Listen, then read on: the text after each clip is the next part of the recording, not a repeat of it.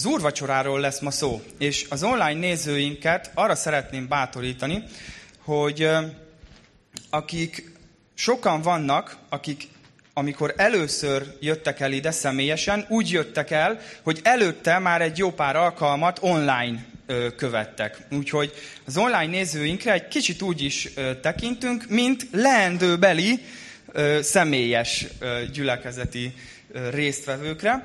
És az úrvacsora az az egyik olyan eleme egyébként a, a, a közösségünknek, ami miatt ö, azt, azt mondom, hogy megérheti akár ö, eljönni ide személyesen. Természetesen otthon is ö, át lehet élni ugyanazt az áldást, de, de mégis ö, egy ilyen közösségi élmény. Azt hiszem, hogy talán többek nevében mondhatom, hogy amikor a pandémia helyzetben otthonról követtük a eseményeket, akkor talán ez volt az egyik olyan eleme a, a, a gyülekezeti életnek, ami nagyon hiányzott sokunknak. Úgyhogy ezzel már el is árultam, hogy mi lesz a mai téma. Ugye, aki nem először van itt, hanem már legalább másodjára, harmadjára, az tudja, hogy nálunk minden héten van úrvacsora, és általában ugye a tanítások végét, az utolsó két-három mondatban úgy szoktuk valahogy kanyarítani, hogy, hogy ugye erre kitérjünk, és valahogy így rá hangoljunk benneteket így a, az úrvacsorára, és hát gyakorlatilag ma ugyanez fog történni, csak nem az utolsó két-három mondatban, hanem a következő 40 percben. És, és azért, mert, mert a korintusi levélnek, amit tanulmányozunk, az ez, ez a következő szakasza, ami, ami sorban következik. És egyszerre volt könnyű készülni erre, és ugyanakkor nehéz. Azért volt könnyű, amit elmondtam, hogy hát minden héten beszélünk róla, és úgy voltam vele, hogy igazából nagyjából ugyanazt kell mondani, csak egy kicsit hosszabban. Ugyanakkor viszont nagyon nehéz is volt, mert arra gondoltam, hogy itt mindenki tud már mindent. És hogy tudok én bármi újat mondani, vagy bármi érdekeset, ami, ami, ami újdonságként hathat nektek? Hát ezt majd döntsétek el ti. Ö, hogyha emlékeztek, a múlt alkalommal volt nálam három csoki, és egy ilyen kis jégtörő játékot hoztam. Hát nem ígérem meg, hogy ebből hagyományt fogok teremteni, de ma is hoztam. Úgyhogy élesítsétek az agytekervényeket, mert három feladvány fog következni, és mutatom a három darab nyereményt annak, aki bátran és hangosan bekiabálja a helyes választ. A magyar irodalom remekei közül fogok idézni egy-egy sort, és az lenne a feladat, hogy aki tudja, az hangosan kiabálja be a szerzőt és a műnek a címét. Jó? Szerintem az első kettő könnyű lesz, az utolsó kíváncsi vagyok. Na lássuk. Az első. Tüzesen süt le a nyári napsugára. Ú, ezt egyszer öten mondták. Valaki hangosan mondja. És jó, most is ötten mondták. Nem tudom. Én, én gyöngyiket, a te szádat láttam mozogni. Úgyhogy, úgyhogy akkor dobom a csokit. Akkor a második. És hangosabban, mert ha nem lesz elég hangos, akkor én elteszem zseb, zsebre. Hagyja a dagat ruhát másra, engem vigyen fel a padlásra. Ú, hát azt. Jó, tudod mit? Felezzétek el, vagy valami. Zoli dobom aztán ott döntsétek el magatok közt, hogy ezt most kimondta. Na akkor lássuk az utolsót, figyeljetek. Kíváncsi vagyok, ez szerintem nehezebb, meglátjuk. Jobb ízű a falat, ha minnyájan esznek. Igen, na ezt most kimondta. Arany János családi kör. És Erről szeretnék itt bevezetőben beszélni egy kicsit, hogy jobb ízű a falat, ha minnyájan esznek. Hm. Ö... Szóval, hogy a közös étkezésről egy néhány gondolat. Hogy ö, talán, talán nem mondok újdonságot, hogy van egy olyan, ö, van egy olyan különleges jelentősége, olyan ereje a közös, közös étkezésnek. Egészen más, más, hogy eszek egyedül, más ízzel eszek egyedül, mint közösségben, valakivel megosztva, ugye? Ezt tapasztaltátok ti is? akár gondoljunk családi étkezésre, ahol csak tudják, családok megoldják, hogy legalább egy étkezés legyen a nap során, ahol együtt a család, és, és közösen esznek. Aztán gondoljatok randizásra. Hogyan randizunk? Elhívhatlak egy vacsorára? Vagy egy ebédre, vagy egy meghire, vagy bármi. Ki micsoda? Ö, ismerkedés új emberekkel. Szeretnénk akár itt a gyűliben megismerkedni új emberekkel. Mit csinálunk? elhívjuk egy ebédre, vagy egy, egy vacsorára. Igaz? Tehát, hogy van ebben valami, van valami jelentősége a közös étkezésnek, több, mint puszta evés. És az van benne, hogy közösséget vállalok azzal, akivel eszek. Van ebben egy elfogadás is, és van egy ilyen közösségvállalás az adott illető, illetővel. Hogyha beírjátok a Google-be, hogy közös étkezés, ezt a címszót, ilyen ö, szalagcímeket fogtok találni. Egy közös étkezés az együttlét ősi formája. Aztán a következő, azzal vagy, akivel eszel, a közös étkezések meghatározó ereje. Aztán képzeljétek el, találtam egy ilyet is az első oldalon, Coca-Cola-nak a egyik szlogenje. A közös étkezés mindenhol összeköt. Wow! Hát ez nagyszerű, hogy ennyire látszik, és, és, uh, és érződik, hogy tényleg van valami ereje, valami, valami különlegessége a közös étkezésnek. Az ősi gyökere az onnan jön, hogy régen ugye azért ettek közösen, mert megosztották az ételt, amit sikerült éppen levadászni, vagy szerezni a mezőn, akinek volt ö, valamije, ugye akár a családfő, vagy a családfők, azok megosztották, amiük van, megosztották azzal, akinek nem volt semmije. Ugye, tehát a közös étkezésnek az ősi, ősi uh, gyökere az innen, innen ered, hogy megosszuk, amink van, azzal, akinek nincs. És gondoljatok bele, hogy akár egy közös reggeli alatt beszámolhatunk egymásnak, hogy kire milyen kihívás vár aznap. A vacsoránál megbeszélhetjük, hogy milyen sikereket, vagy éppen nehézségeket éltünk át. Tehát van ennek egy ilyen lelki közeledés vonulat, vonulata, ugye? Hogy, hogy lélekben közeledünk egymáshoz, amikor, amikor közösen étkezünk, és közben interakcióba lépünk. Ö, amerikai tinédzser filmeknek kötelező eleme, hogy a főhősünk megy a ebédlőbe, és szétnéz, hogy hova üljön le. És ugye látja ott a menőcsávók asztalát, ott meg a, a cicababák asztalát, hátul meg a nyomik asztalát, és akkor ugye választania kell, hogy most hova menjen, és ugye ez a klikkesedés, ez általában így magától így beosztja az embereket. Tehát igazából túl sok döntése nincs az embernek, hanem úgy magától úgymond beosztódik abba a klikbe, ahova a többiek vélik őt tartozni. És ez is arról szól, hogy ugye kivel vagyok közösségben, ahhoz ülök oda, akivel közösségben vagyok. És képzeljétek el, hogy kutatások és tanulmányok is vannak ugyanerről a, a témáról, ami evidens számunkra mindenféle kutatás nélkül is. Ugye látjuk, hogy, hogy ez mennyire igaz. De hát vannak emberek, akik ezt valamilyen tudományos módon is akarják bizonyítani. Hármat szeretnék gyorsan ide elétek hozni. Gyerekeket vizsgáltak, és és egy olyan következtetésre jutottak, hogy akik rendszeresen étkeznek szülőkkel, azt figyelték meg, hogy egyrészt egészségesebb az étkezésük, másrészt kisebb arányban jelentkezik náluk bármiféle magatartászavar, viselkedés probléma, stb. Ilyen módon tehát a szülőkkel való közös étkezés hozzájárul a gyerekek testi és lelki jólétéhez. Természetesen nem kell általánosítani, vagy ebből messze menő következtetéseket levonni.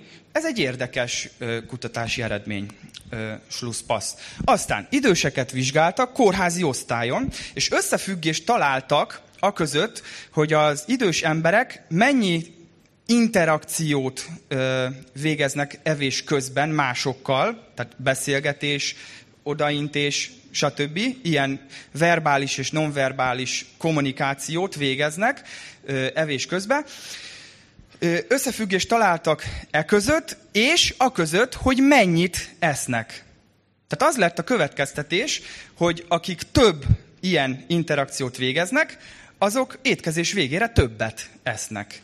És akik esetlegesen elhúzódnak egy sarokba, vagy befordulnak, és inkább úgy magukba esznek, azt vették észre, hogy ők meg jóval kevesebbet ettek a, a, az adagból. És az utolsó, ami egy érdekes vizsgálat eredménye, munkahelyi csapatokat is vizsgáltak, és akkor ott pedig egy olyan, olyan eredmény született, olyan következtetésre jutottak, hogy azok a munkahelyi csapatok, akik együtt esznek, teljesítményükben felülmúlják azokat a csapatokat, amelynek a tagjai egyedül, külön-külön étkeznek. Érdekes megfigyelés. És szeretnék egy kicsit rátérni arra, hogy az evangéliumokban Jézust ö, hogyan látjuk, és ö, milyen ö, megjegyzéseket olvashatunk róla. Hát, hogyha ha nem tűnt volna föl, akkor most szeretném fölhívni a figyelmet, de talán nektek is feltűnt már, hogy nagyon sokszor olvasunk olyat, hogy együtt eszik valakivel, és közben tanította, vagy csinált valamit. Ugye ott vannak például a csodái is, amik szintén ezzel kapcsolatosak, az 5000 ember megvendégelése, 4000 ember megvendégelése, vagy éppen a legelső csodája, a kánai mennyegző, ami ugye arról szólt, hogy hagy menjen tovább a buli. És amikor viszont konkrétan emberekkel leült, arra azokat a példákat hoznám, hogy egyrészt volt egy farizeus, aki konkrétan kérte, hogy térjen be hozzá, és ö, ö, egyen vele. És Jézus ezt megtette, és leült hozzá.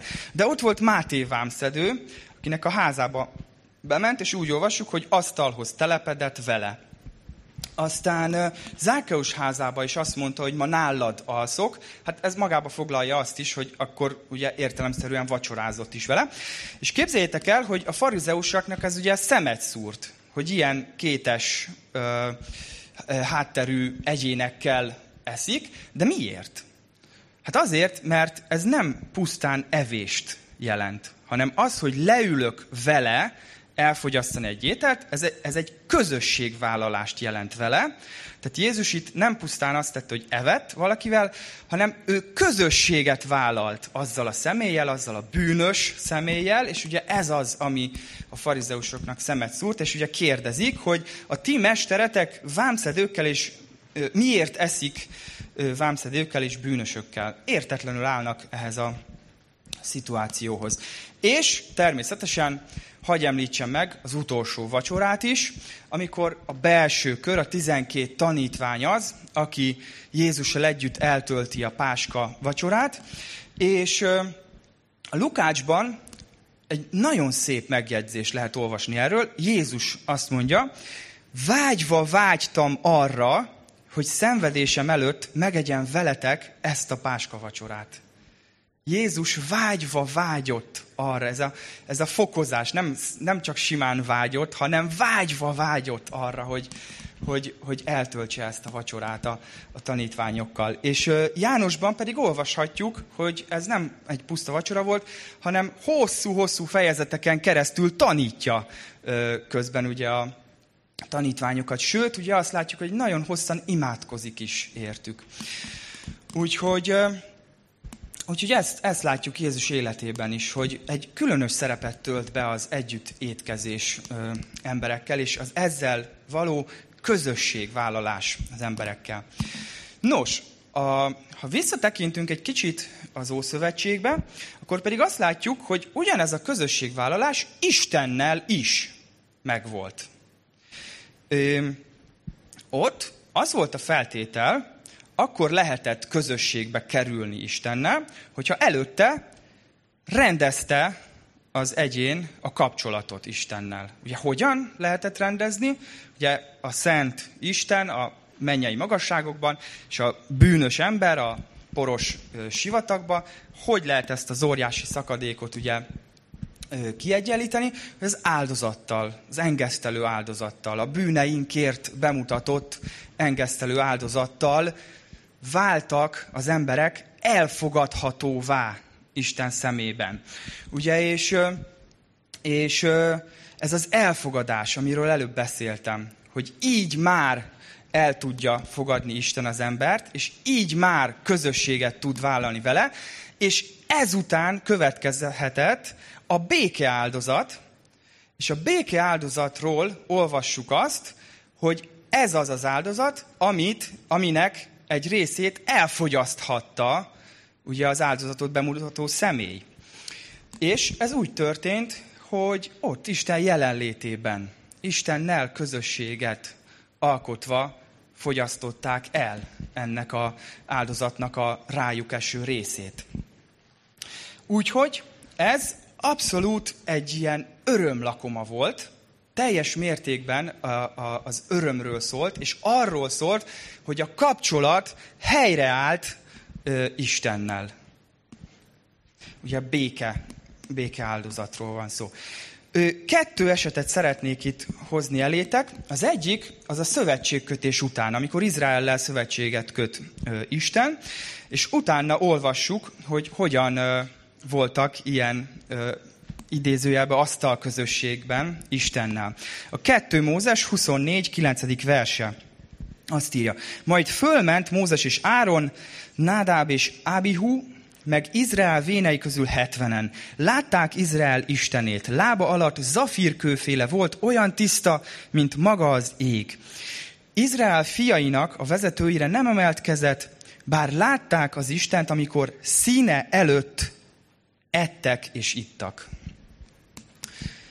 És van még egy hasonló eset, amikor Nehémiás idejében ugye egy ébredés történik a nép életében, és akkor is azt látjuk, hogy helyreáll a népnek a kapcsolata Istennel, és figyeljetek, hogy, hogy mi következik a, a, a helyreállt, a kapcsolat helyreállítása után. Ez a Nehémiás 8, 9-10-ben.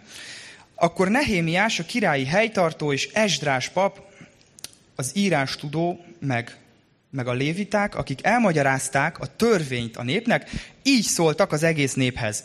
Az úrnak a ti isteneteknek szent napja ez. Ne gyászoljatok és ne sírjatok. Ugyanis az egész nép sírva hallgatta végig a törvény szavait.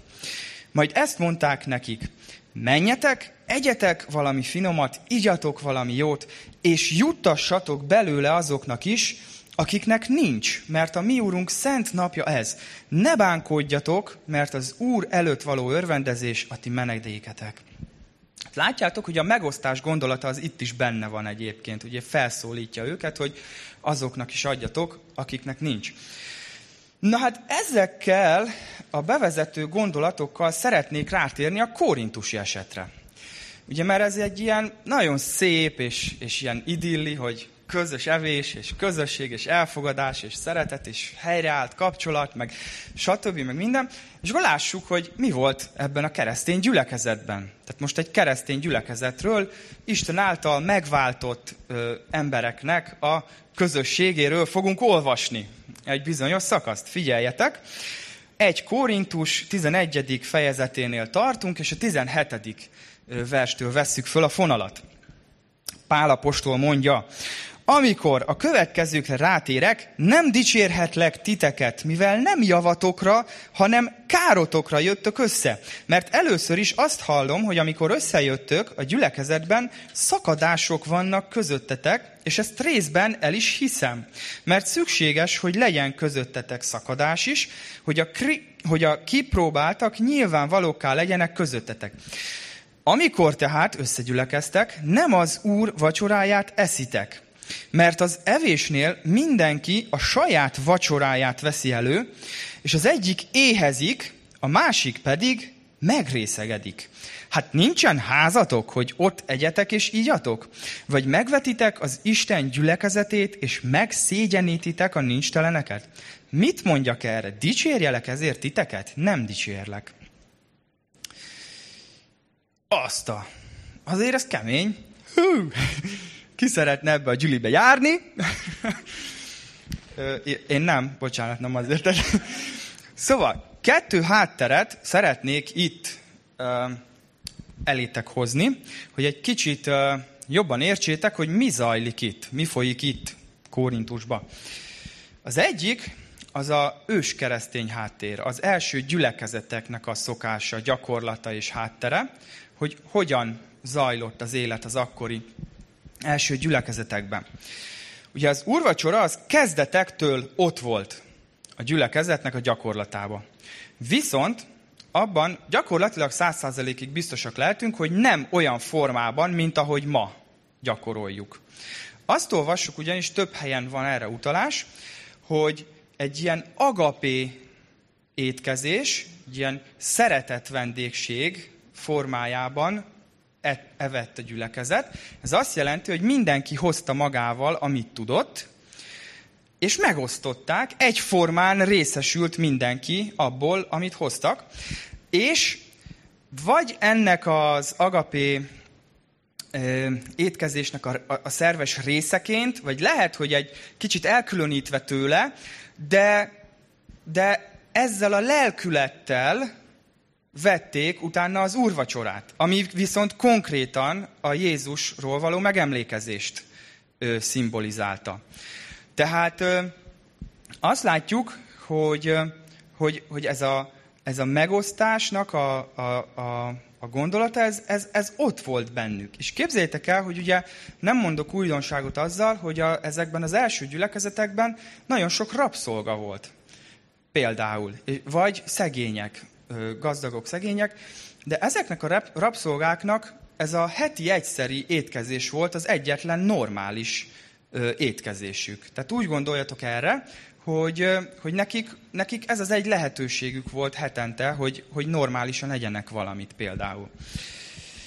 És a korintusi háttér pedig, ami viszont speciálisan a korintusi városra és közösségre vonatkozik, az pedig az, hogy ugye már az elmúlt előző részekben már sokszor beszéltünk róla, hogy ugye mennyire erős bálványkultusz volt ebben a városban, milyen sok bálványnak volt ott temploma, ezeknek a bálványoknak ugyanúgy áldozatokat mutattak be, és, és nem csak a zsidó népnél volt ez szokás, hanem ezeknél a bálvány istentiszteleteknél is, hogy a bemutatott áldozatnak ugye egy részét megette, elfogyasztotta az áldozatot bemutató személy. És ez ott a templomban történt. Ugye ez a, ez a étkezés, ez egy közösségvállalást jelentett azzal az adott báványjal, és ugye ezért mondja azt Pál az előző fejezetekben, hogy nem a hússal van a probléma, hogyha a húst elfogyasztjuk, hanem a közösségvállalással, azzal a bálványjal való közösségvállalással. És azt kell tudni, hogy ezek, a, ezek az étkezések, hát ezek gyakorta fulladtak ö, totális ö, topzódásba, részegeskedésbe, vagy akár orgiákba. És ebből a háttérből jönnek a korintusi hívek.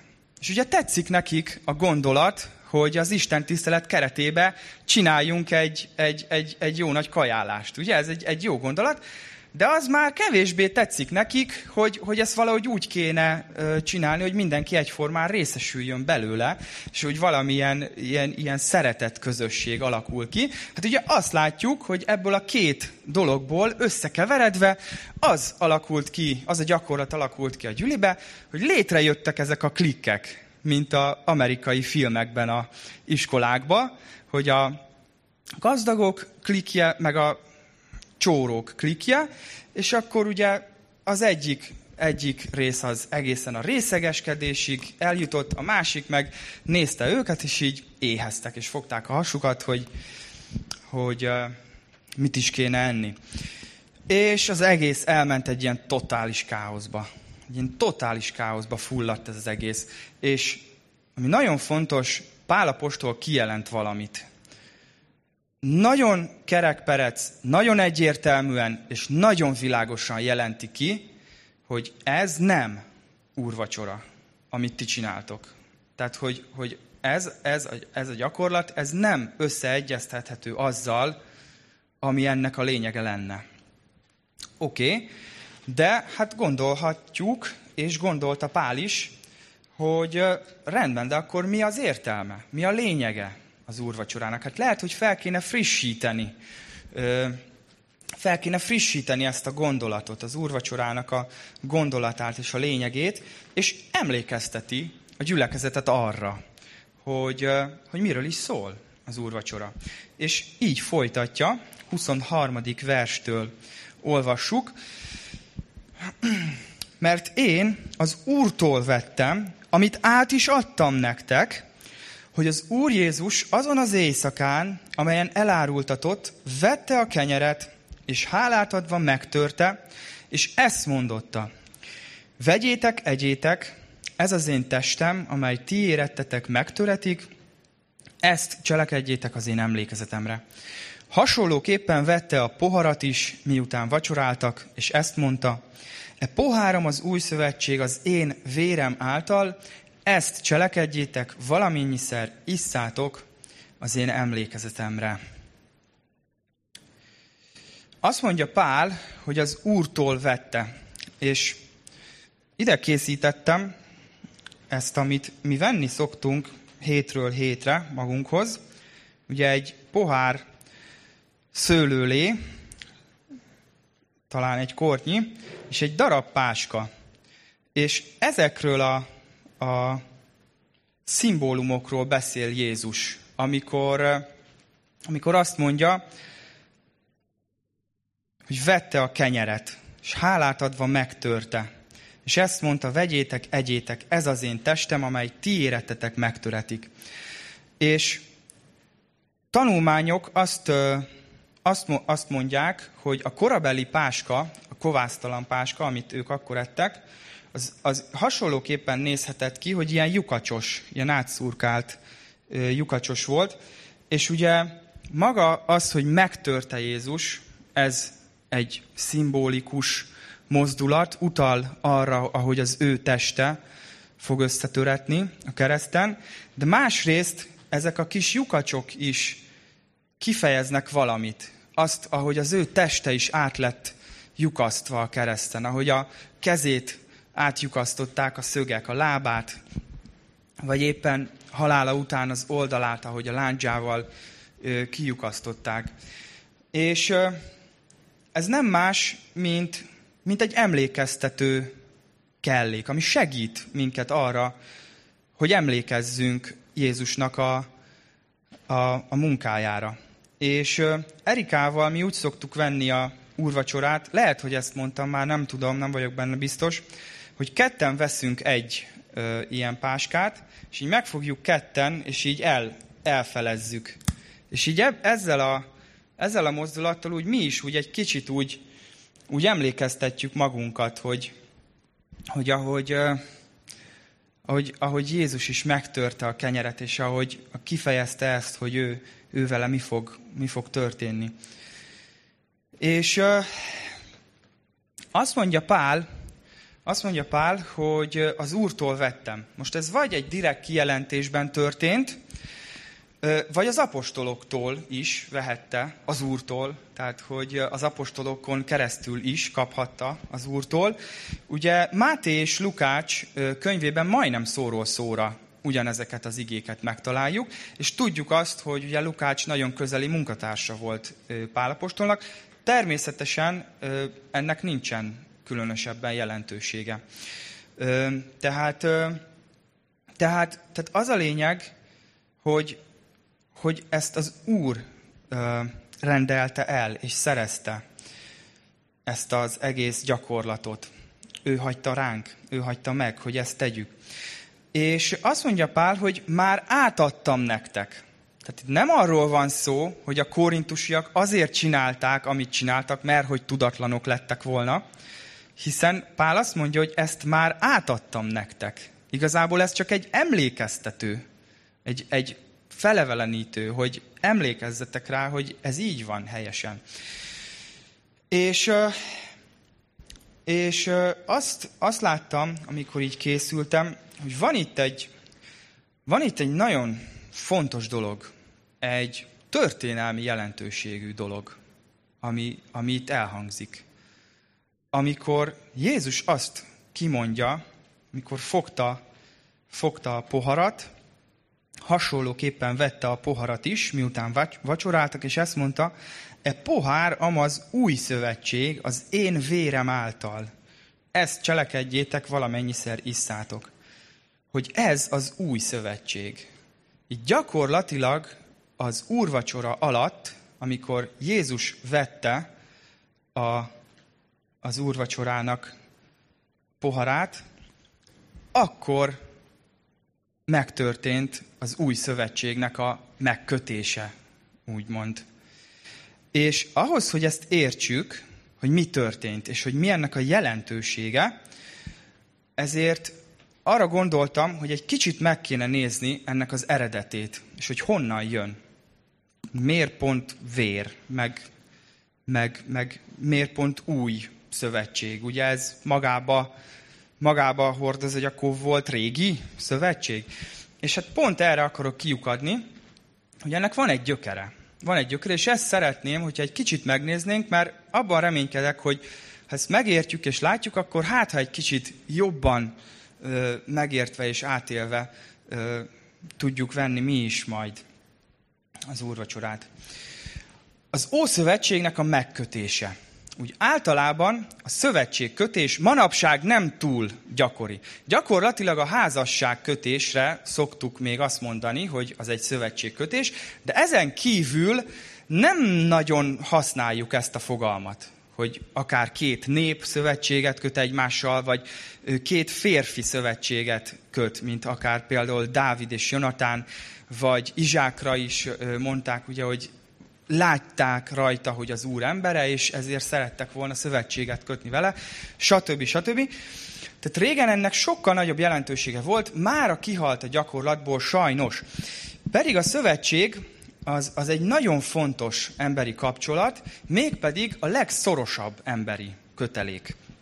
És van, van benne egy ígéret, amit egymásnak teszünk ígéretet, vannak feltételei a szövetségnek, és valahogyan megpecsételjük ezt a szövetséget, és ugye a szövetség kötésnek egy nélkülözhetetlen eleme az, hogy egy közös étkezéssel megünnepeljük. Ugye gondoljunk csak a házasság kötésre, ez, ez mind a mai napig gyakorlat. Hát mit csinálunk a házasság kötés után?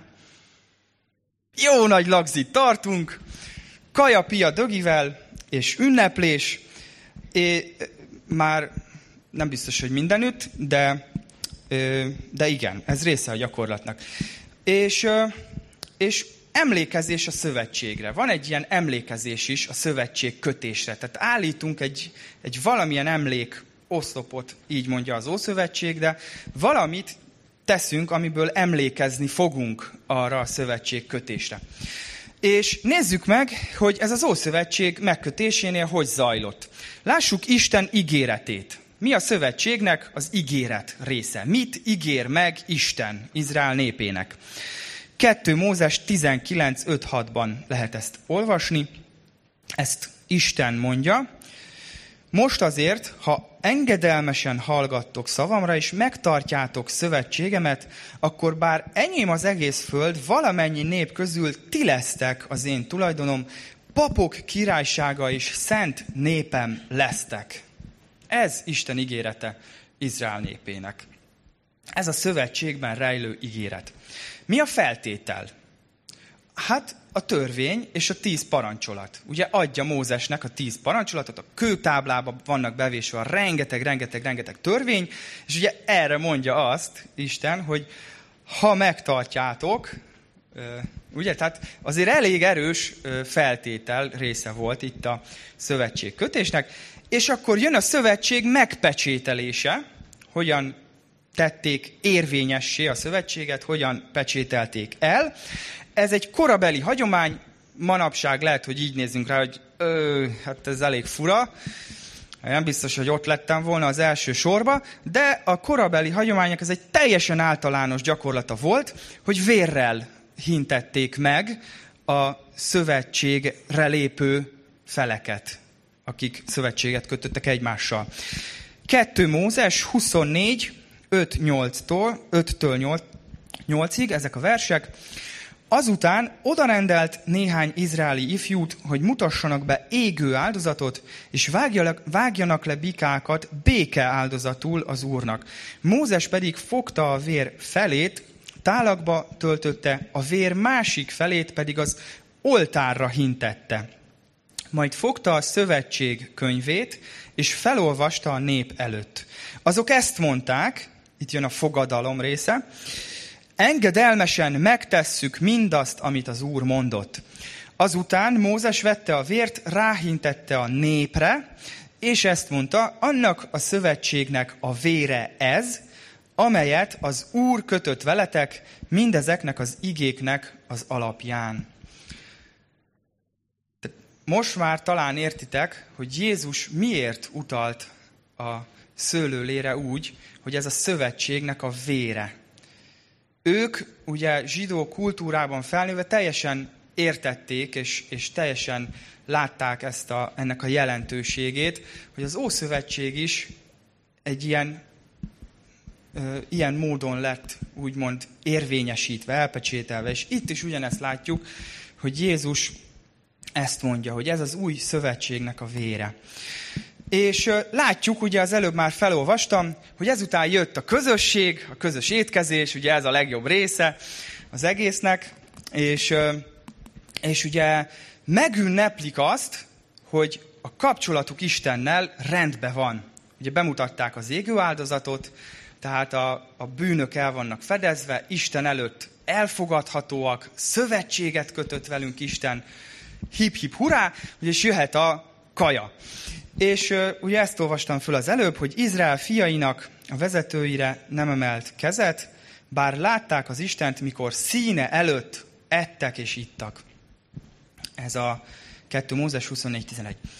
És akkor mi az utóélete ennek a szövetségkötésnek, ahogy jöttek a évszázadok egészen Jézusnak az idejéig? Hát ugye emlékeznek erre a szövetségre. A béke áldozat során amit folyamatosan évről évre mutattak be, a béke áldozat során az Istennel helyreállított kapcsolatot ünnepelték. Ugye a béke áldozatnak az volt a feltétele, hogy előtte az engesztelés megtörténjen. Tehát csak akkor lehetett a béke áldozatot bemutatni, ha az engesztelés már megtörtént. Már megvan az, hogy Isten számára elfogadható vagyok, és akkor utána jöhet az, hogy szabadon járulhatok Isten elé, az ő közösségét élvezhetem, Isten kinyilvánítja azt, hogy közösséget vállal velem, olyan módon, hogy ugye együtt, idézőjelben, együtt eszik velünk. Ugye ez ott van jelen, az ő jelenlétében történik ez a étkezés. Közösség vállalásnak a kinyilvánítása történik. Az együtt étkezés a bensőséges elfogadáson alapuló közösségvállalás kinyilvánítása. És akkor lássuk, hogy mi történt a néppel az első napon, miután megtörtént a szövetségkötés. Emlékszik valaki? Esetleg? Ugye miután Mózes visszamegy a hegyre, hogy mi történik? Igen, összedobják a sok aranyat, és öntenek egy aranybortyút, és elkezdik imádni a bálványt. És így gondolkodtam rajta, hogy ezt mivel, mihez lehetne hasonlítani, és gondoljatok bele, hogy ez olyan, mintha lenne egy házas pár, egy vőlegény menyasszony, összeházasodnak, megvan a nagy ünnepség, lakodalom, dínomdánom, nász éjszaka, elmen, mit tudom én, elmennek egy puccos uh, hotelba mondjuk, és eltöltik a gyönyörű uh, beteljesüléssel uh, uh, még gyönyörűbbé tett uh, nász éjszakát, és, hát igen, köszönöm. Jó, ezzel most belebonyolódtam. De képzeljétek el, hogy reggel mondjuk lemegy a, a feleség a szobából, és a recepciós fiúval elvonul egy eldugott szobába. És uh, szóval értitek? Ez pont ilyen, ami itt történik. Durva. De miért történik ez? Azért, mert a törvény az semmi másra nem volt jó, mint hogy nyilvánvalóvá tegye a bűnt. A törvény nem tudja eltörölni a bűnt. A törvény csak nyilvánvalóvá teszi azt, hogy mi képtelenek vagyunk azt megtartani. Kész. És, a, és a, mi volt az első parancsolat? Ne legyen más Istened. Mi történik a legelső napon? Más Istene lesz. Tehát a legelső napon a legelső parancsolatot sikerül bebukniuk. És uh, erre jó, erre a törvény, hogy nyilvánvalóvá váljon az, hogy mi képtelenek vagyunk magunktól, önerőnkből megfelelni Istennek. És éppen ezért ugye szükséges, hogy valami legyen, valami történjen, mert ez így nem lesz jó. Ez, ez, ez így nem oké. És jön az ígéret. Már sok száz évvel Jézus születése előtt kapnak egy ígéretet egy új szövetségre. Figyeljétek, ez valami zseniális, ez az ige. Figyeljétek, mit mond Jeremiás, 31. fejezet, 31. verse. Eljön az az idő, így szól az Úr, amikor új szövetséget kötök Izrael és Júda házával. Nem olyan szövetséget, amilyet őseikkel kötöttem, amikor kézenfogva vezettem ki őket Egyiptom földjéről, mert ezt a szövetséget megszekték, pedig én voltam az uruk. Így szól az Úr. Hanem ilyen lesz az a szövetség, amelyet Izrael házával fogok kötni, ha eljön az ideje. Így szól az Úr. Törvényemet beléjük helyezem, szívükbe írom be. Én Istenük leszek, ők pedig az én népem lesznek akkor nem tanítja többé egyik ember a másikat, ember az embertársát arra, hogy ismerje meg az Urat, mert mindenki ismerni fog engem. Kicsinyek és nagyok, így szól az Úr. Mert megbocsátom bűneiket, és nem gondolok többé védkeikre. Wow! Hát melyik szövetségbe szeretnétek lenni? A, amit az első nap azonnal bebukunk, vagy ebbe, amit itt ír Isten. Hogy a, törvénye, a törvényt egy kőtáblára írták, és itt Isten azt mondja, hogy a szívükbe fogom beleírni.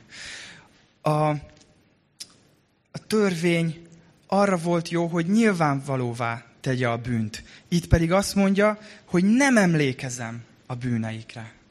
Nem emlékezem meg többé védkeikre. És hogy mikor történik meg ennek az új szövetségnek a megkötése, szinte ugyanaz, mint ami a Korintusban, de most a Máté evangéliumából uh, hagy olvassam, Máté 26-26, az utolsó vacsoránál vagyunk.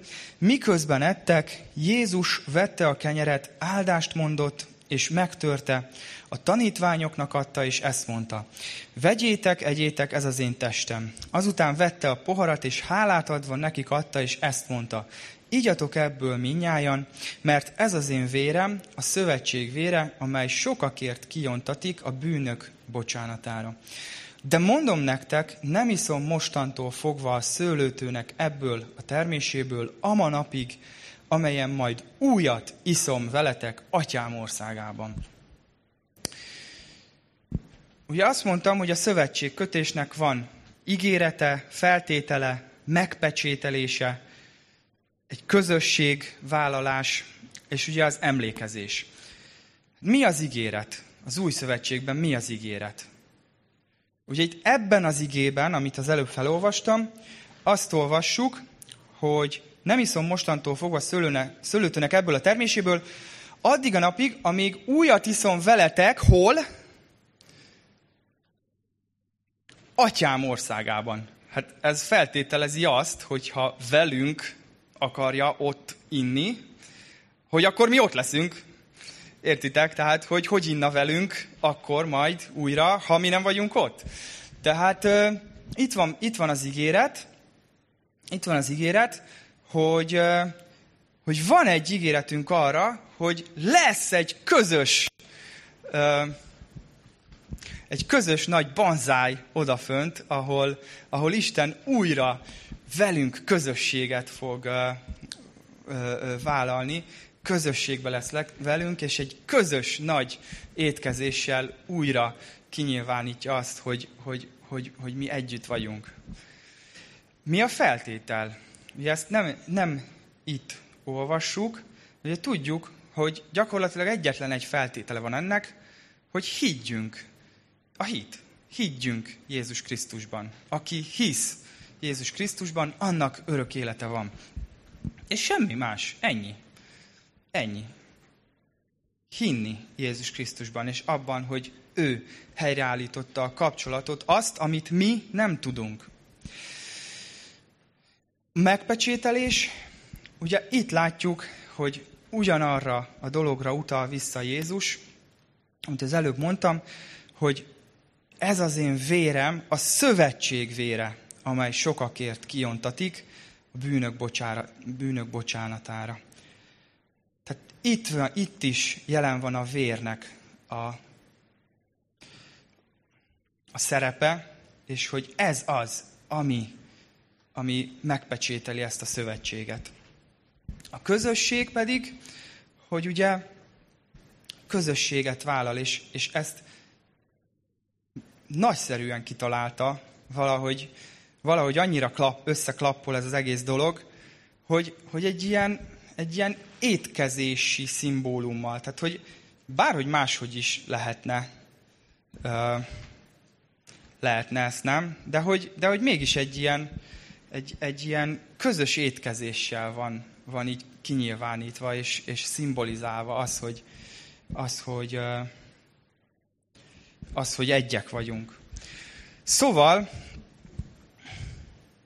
arra szeretnék rátérni itt a következő gondolattal, hogy ez egy nyitott ajtó. Bárki bejöhet. Ugye mit láttunk az Ószövetségnél? Azt, hogy az Ószövetség az Izrael népével köttetett, ez egy, ez egy exkluzív szövetség volt, ez Izrael népére vonatkozott. És ez csak rájuk vonatkozott, és, és abban nem lehetett csak úgy bekerülni. És itt pedig azt látjuk, hogy ebbe a szövetségbe viszont bárki beléphet. Bárkinek nyitott az ajtó arra, hogy ez a szövetség meg, megköttessen Jézussal. Ugye így folytatja Pálapostól a 26. verset, olvasom, hogy mert valamennyiszer eszitek-e kenyeret, és isszátok-e poharat, az Úr halált, halálát hirdessétek, amíg eljön. Mit jelent ez, hogy az Úr halálát hirdetni? Mit csinálunk, amikor az Úr halálát hirdetjük? Hát ez gyakorlatilag ugyanazt jelenti, hogy az evangéliumot hirdetjük.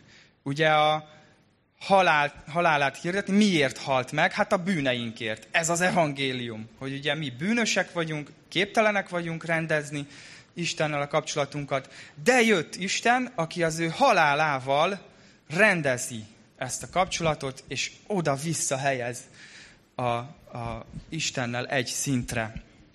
És amikor a halálát hirdetjük, akkor ezt az evangéliumot hirdetjük. Hát miért hirdetjük az evangéliumot, ha nem azért, hogy jöhessenek mások is? Hát nem ez a lényege? Hirdessétek a halálát, hirdessétek az evangéliumot, ez azt jelenti, hogy invitálunk másokat is erre a közös étkezésre. És ez nem egy ilyen, nem egy ilyen, ilyen ajtók mögé bezárt valami, amiben csak bizonyos illetők ö, részesülhetnek, hanem erre egy nyitott meghívó van mindenkinek a kezében, hogy, hogy hivatalos erre, és bemehet, és részt vehet. Hogyha bárki van, aki, aki úgy érzi, hogy, hogy egy lépést még tenni kell ahhoz, hogy, hogy, hogy részt vegyen ezen a, ezen a lakomán, akkor, akkor szeretném bátorítani, hogy gyere, ahogy vagy. Gyere bűnösen, megterhelve, ahogy vagy. Amilyen állapotban éppen vagy. Gondolj arra, amit Jézus mondott Lukács evangéliumában, amit olvastunk, hogy vágyva vágyik arra, hogy elköltse velünk ezt a, ezt a vacsorát. És vágyva, vágyva vágyik arra Jézus, hogy veled eltöltse majd azt a vacsorát odafönt.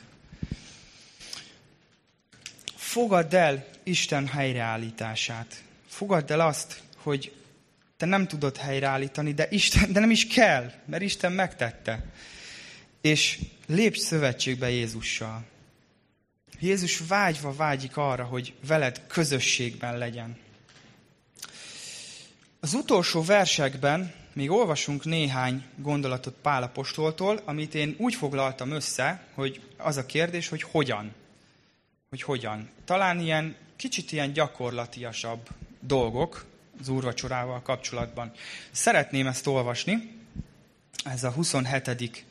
verstől, 1 Korintus 11, 27. Azért, aki méltatlanul eszi az úr kenyerét, vagy issza az úr poharát, vétkezik az úr teste és vére ellen. Vizsgálja meg azért az ember önmagát, és úgy egyék abból a kenyérből, kenyérből, és úgy igyék abból a pohárból. Mert aki úgy eszik és iszik, hogy nem becsüli meg az úr testét, ítéletet eszik és iszik önmagának. Ezért erőtlenek és betegek közöttetek sokan, és ezért halnak meg annyian. Mert ha mi magunk ítélnénk meg önmagunkat, nem esnénk ítélet alá. De amikor az Úr ítél minket, akkor nevel, hogy a világgal együtt elnevesszünk. Azért tehát, testvéreim, ha evésre egybegyűltök, várjátok meg egymást, és ha valaki éhes, otthon egyék, hogy ne ítéletre gyűljetek össze. A többiről majd akkor rendelkezem, ha hozzátok érkezem. Hát azért itt is vannak még érdekes dolgok, nem? Ö, van olyan, aki most hallja ezt legelőször életében? Jó, sejtettem, de azért gondoltam, megkérdezem. Tehát, hogy azért már nem először halljuk ezeket a gondolatokat, és szeretnék egy picit, picit ilyen végleteket bemutatni egyrészt, másrészt meg azt, hogy miről szólnak, és miről nem szólnak ezek a, ezek a néhány, néhány versek, amiket itt Pál ír. Ugye azt olvasok az elején, hogy aki méltatlanul eszi az úr kenyerét, stb. védkezik, és akkor uh, itt jön a ilyen fenyegetően hangzó uh, néhány igevers. Na hát uh, ezt ugye lehetséges, hogy itt a teremben is vannak olyanok, akik úgy nőttek föl, vagy olyan közösségből jönnek, hogy hogy ezt úgy, úgy, úgy kellett érteni, és úgy kellett venni, hogy a szentségnek egy bizonyos szintjét el kell érni ahhoz, hogy egyáltalán én gondolni merjek arra, hogy Isten jelenlétébe jöhessek. Ugye, tehát, hogy ez a méltatlanság, és hogy elég méltónak kell lennem ahhoz, hogy egyáltalán ez szóba jöhessen. Na hát azt kell elmondjam, hogy azért zsákutca ez a gondolat, mert nem tudunk elég méltóak lenni. Tehát, hogyha mi azon erőlködünk, hogy, hogy elérjek egy bizonyos méltósági szintet, és akkor tudok Isten elé járulni, akkor, akkor ez öngól, mert, mert ezt nem fogom tudni elérni. De hogy ez a szuper az egészben, hogy nem is kell, nem is kell, mert nem, nem, nem ez a lényeg, mert, mert meg, megírta Pálapostól a római levélben, hogy, hogy nem, nem tud, igen, nem jut eszembe az igevers, bocsánat, és nem írtam ki, de hogy nem tudunk mi tenni azért, hogy, hogy elfogadhatóak legyünk Isten szemében. És, és, és ez az egyik, egyik olyan véglet, ami kialakulhat, hogy az úrvacsorára elkezdünk úgy gondolni, mint egy ilyen áldozat.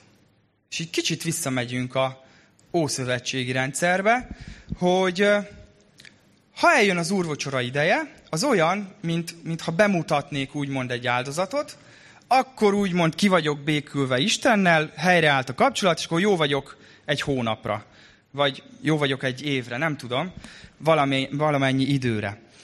De hogy de hogy gondoljatok bele, hogy, hogy ez nem erről szól. Hogy az úrvacsora az nem egy áldozat bemutatás, ami, amit ha megteszek, akkor, akkor úgymond rendezem a kapcsolatot, és akkor na most jó vagyok egy ideig. Aztán van egy másik véglet, nem tudom, hogy ez, ez bárki számára ismerőse, vagy, vagy, vagy van-e tapasztalata ilyenben, de hogy elmehet egy másik irányba pedig olyan módon, hogy az úrvacsorára gondolunk úgy, mint, mint kicsit, mint egy ilyen varázslatra, mint egy ilyen, egy ilyen hókuszpókra. Hogy, hogy veszem, és akkor meggyógyul a testem, vagy, vagy, vagy akármilyen csodálatos dolog történik, és kérlek, hogy nehogy valaki ezt félreértse, semmiképpen sem azt akarom mondani, hogy ilyen nincs, vagy hogy nem történhet ilyen. De semmiképpen sem mondhatjuk azt, hogy ez általános, általánosítva igaz, és általános érvényű lenne. Ugye azt olvassuk, hogy ezért erőtlenek és betegek közöttetek sokan, és ezért halnak meg annyian. És van olyan magyarázat, ami, ami ezt, ezt így kifordítja, és azt mondja, hogy jó, hát akkor, hogyha valaki beteg, akkor ugye, és helyesen vesz úrvacsorát, akkor, akkor az meg egyelő lesz azzal, hogy akkor meg meggyógyul, vagy hogy valami ilyen csoda történik vele. Tehát, hogy, hogy, hogy ezt én nem látom benne az igében. Nem tudom, lehet, hogy, lehet, hogy benne van, és, és nem vagyok meggyőződve róla. Nyitott vagyok bármiféle eszmecserére ezzel kapcsolatban, de hogy én ebből ezt nem látom. És ugye tudjátok, hogy a korintusi levél az úgy született, hogy írtak levelet Pálnak, és elmondták, hogy mi a helyzet, elmondták az összes kínos, bajos ügyet. És ugye valószínűleg ebben a helyzetjelentésben benne volt az is, hogy egyébként csomó beteg van a gyüliben, meg meghalnak, és ugye Pálapostól meg összerakja a, a, a képet, a kockákat, hogy ennyire gyalázatosan megvetik a, az úrvacsorának a gyakorlatát, és összefüggést talál a két dolog között. És egyáltalán nem mondhatjuk azt, hogy akkor ez ilyen általános érvényű lenne. Hogy ha megvetem a úrvacsorát, akkor annak az lesz a következménye, hogy, hogy akkor megbetegszek, vagy meghalok, vagy, vagy, vagy bármi ilyesmi. Tehát, hogy, hogy, hogy, hogy ez egy ilyen, egy ilyen helyzet ö, specifikus magyarázat arra, arra az ottani ö, jelenségre. És ö, a következő gondolat, ami, ami benne van ebben a dologban, hogy, hogy az úrvacsora az igenis egy szent dolog. Igenis egy, egy tisztelni való dolog. Egy, nem olyan dolog, ahol, amit, amit akárhogy lehetne csinálni. De ugyanakkor pedig, pedig mégsem, mégsem az a túl misztifikált dolog kéne, hogy legyen. Tehát, hogy, hogy van egy olyan dolog is benne, az úrvacsora vételébe, hogy főleg a, főleg a, a, a történelmi egyházakban nagyon jellemző az, hogy, hogy gyakorlatilag olyan érzése van az embernek, mintha egy ilyen vágóhídra menne, amikor, amikor úgy, úgy, úgy oda járul.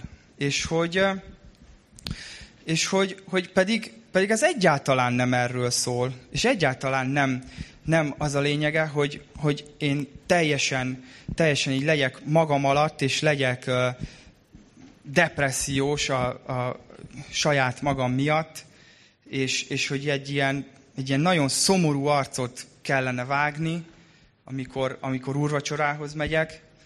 Ugye azt láttuk, hogy az Ószövetségben se ez volt. Már az Ószövetségben is a béke áldozat az egy örömlakoma volt, ahol megünnepelték azt, hogy a kapcsolat helyreállt Istennel.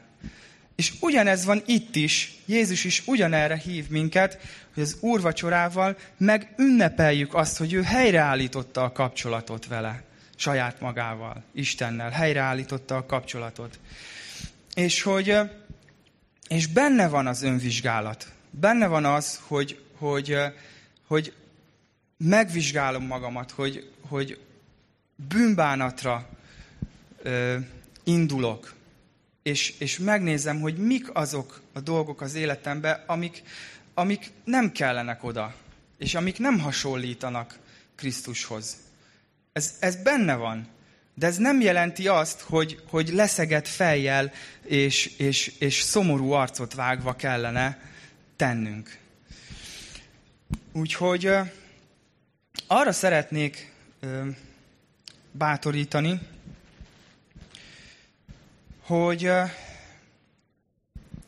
hogy amikor vesszük, és ugye most érik be ez a 40 perces, vagy nem tudom hány perces buzdítás az úrvacsorára, hogy amikor vesszük ezeket a jegyeket, akkor,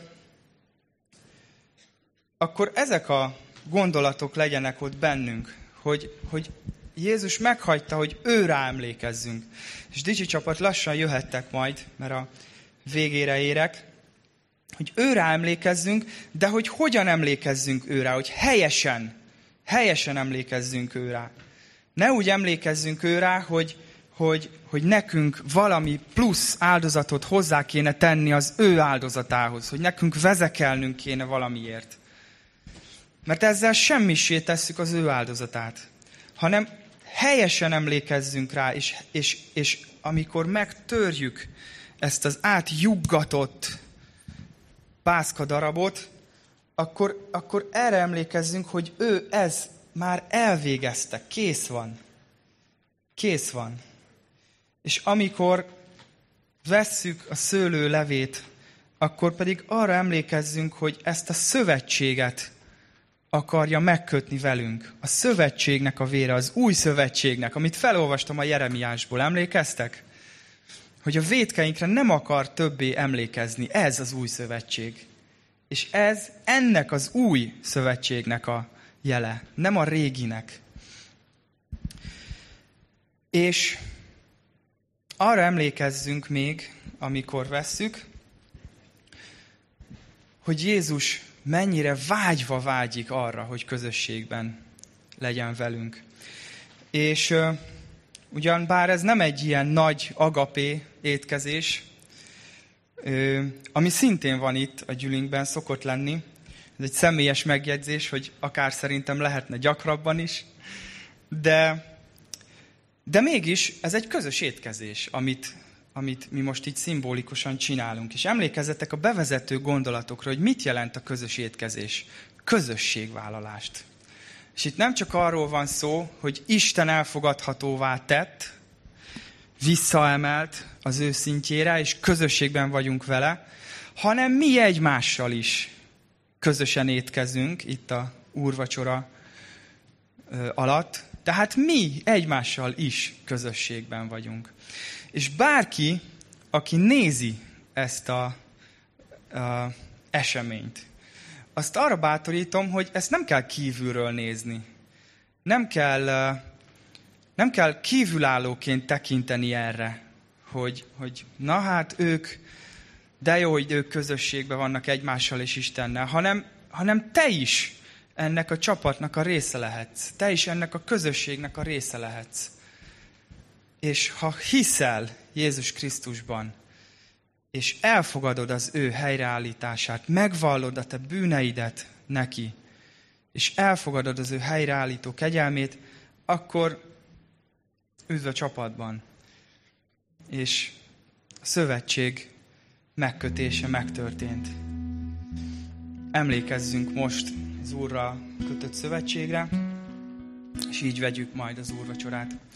Mennyi édesítyám, köszönöm ezeket az igéket, köszönöm, hogy emlékeztetsz minket arra, hogy mi is az új szövetség, hogy mi az, amiben mi élhetünk. Köszönöm Istenem azt, hogy nem emlékezel többé a védkeinkre. Ez annyira hihetetlen. Annyira csodálatos, hogy, hogy egy, tényleg egy ilyen, egy ilyen szövetségben akarsz bennünket látni, és bennünket tartani. Köszönöm Istenem azt a, azt a munkát, amit elvégeztél helyettünk. A helyettes áldozatot bemutattad, helyre állítottad a kapcsolatot Istennel. És így most mi vehetjük az örömlakomát, és örvendezve vehetjük az emlékjegyeket azzal a tudatban, a, abban a tudatban, hogy helyreállított kapcsolatunk van az élő Istennel, és közösségben lehetünk a világ mindenséget teremtő Istennel. Köszönjük Istenünk! Köszönjük! Amen!